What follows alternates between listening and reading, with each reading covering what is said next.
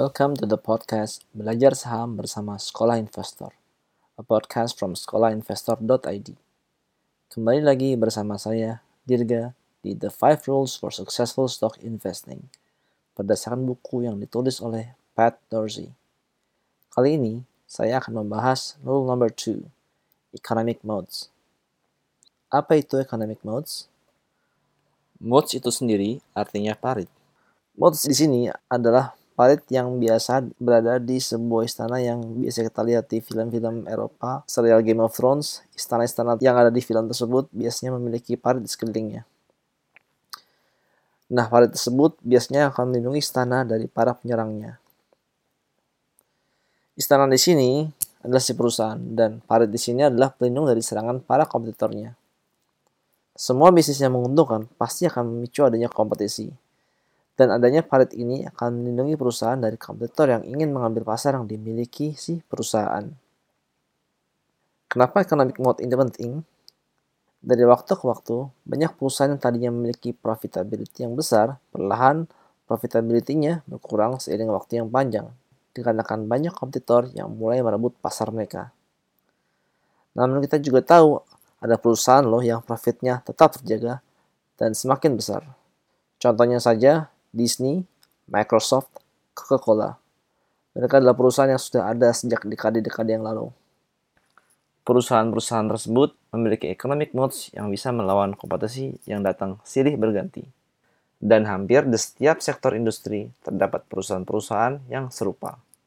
Mereka bisa bertahan lama karena mereka telah mendirikan pertahanan-pertahanan yang khas dan spesifik untuk industri mereka. Sehingga mereka bisa sustain untuk waktu yang lama. Untuk mengetahui apakah sebuah perusahaan memiliki economic mode selama ini, kita bisa terlebih dahulu melihat beberapa data finansial perusahaan. Yang pertama, kita bisa melihat apakah perusahaan tersebut memiliki free cash flow atau uang sisa yang dapat diambil tiap tahunnya tanpa melukai bisnis utama perusahaan. Selanjutnya, free cash flow tersebut dibagi dengan revenue. Apabila nilainya sekitar 5% atau lebih tinggi, berarti perusahaan tersebut memiliki free cash flow yang kuat, yang berarti perusahaan tersebut memiliki economic modes. Nah, itu yang pertama, free cash flow. Yang kedua, kita lakukan hal yang sama pada net income. Net income ini dibagi juga dengan revenue, menghasilkan apa yang disebut net margin. Cari perusahaan yang memiliki net margin di atas 15%. Next, yang ketiga adalah return on equity atau ROE. ROE juga sebaiknya memiliki nilai di atas 15%. ROE itu didapatkan dengan membagi income dengan shareholder equity. ROE yang tinggi berarti shareholder akan mendapatkan return yang baik untuk tiap uang yang diinvestasikan.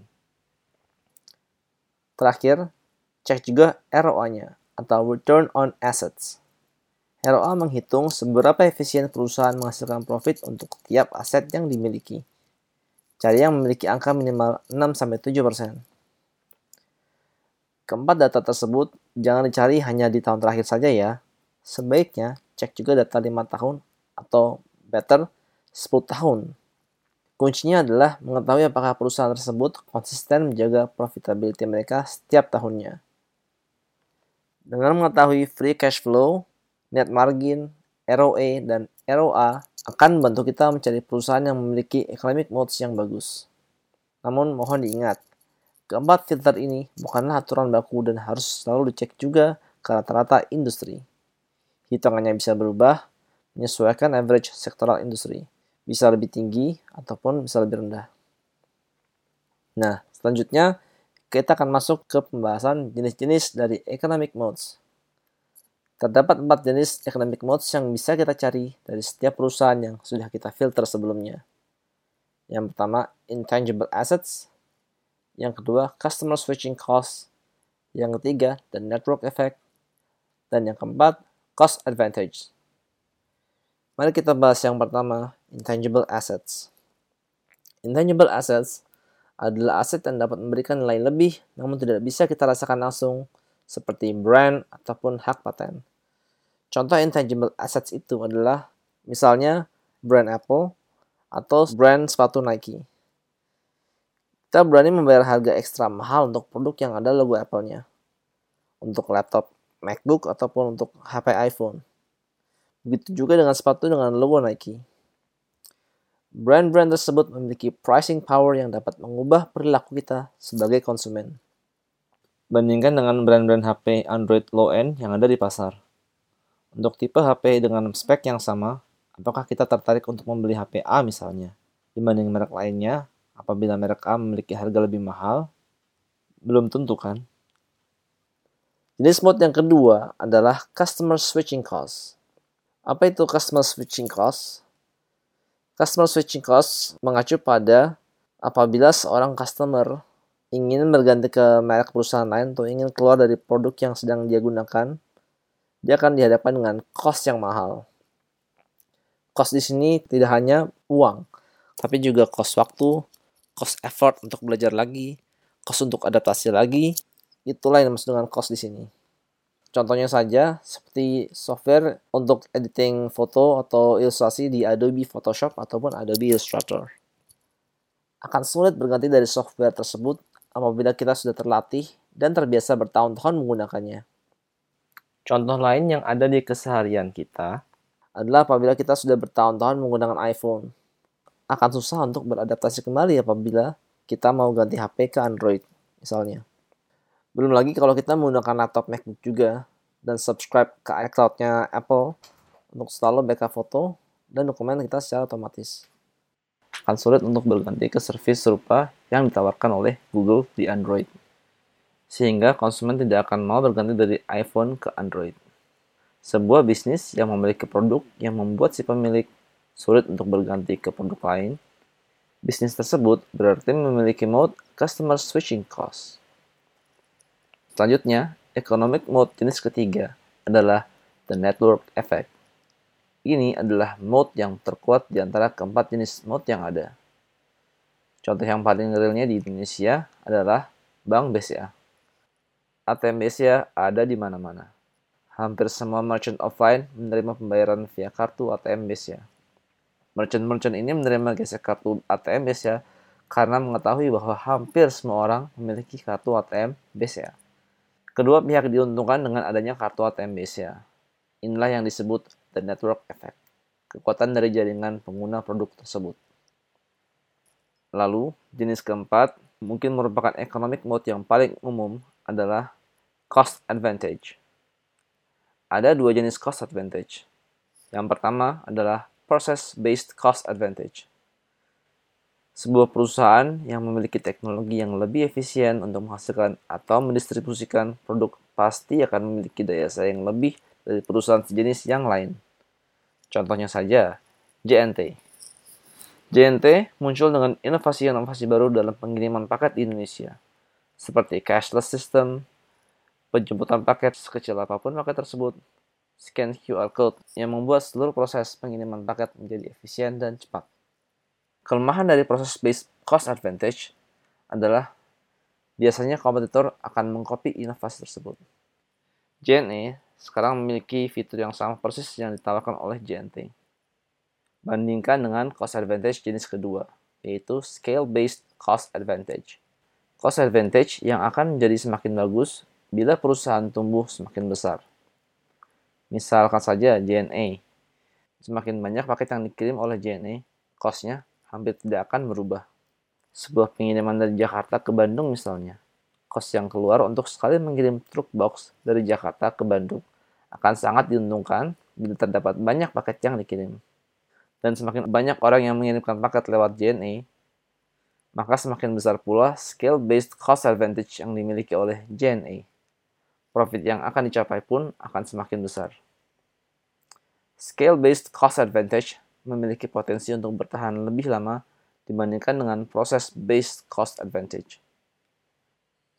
Berapa lama economic mode dapat bertahan?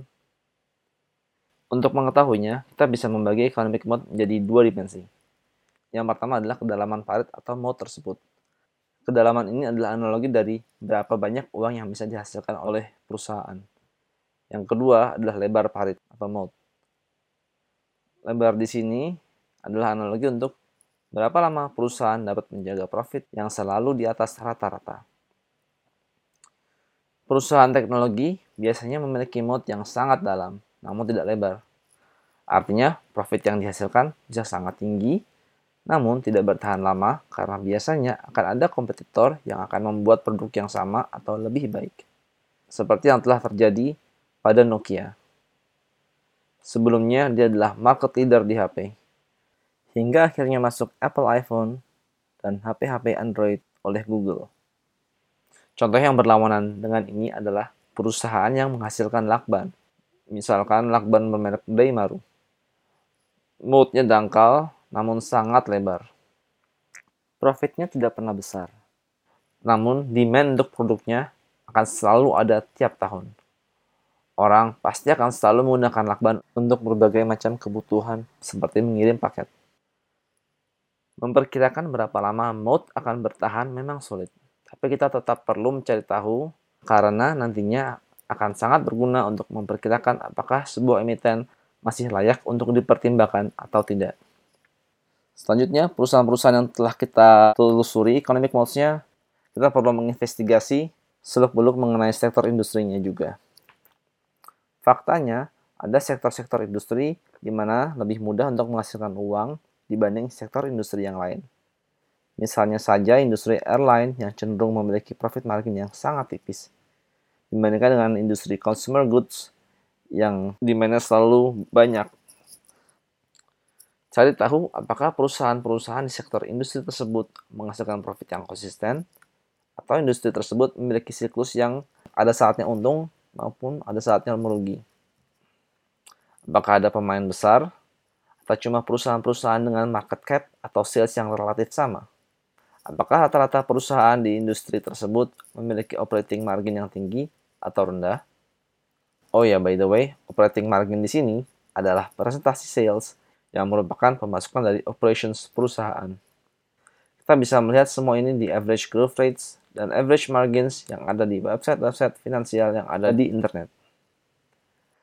Lihat langsung juga beberapa emiten dengan sales dan market cap terbesar di sektor industri yang sama dengan perusahaan yang tadi sudah kita telusuri economic modes-nya untuk lebih mengenal nature dari jenis industrinya.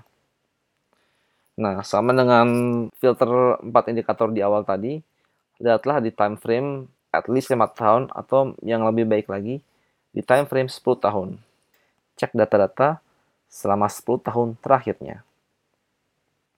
Demikian pembahasan the second rule of successful investing. Di episode berikutnya, kita akan membahas the third rule of successful investing, having a margin of safety.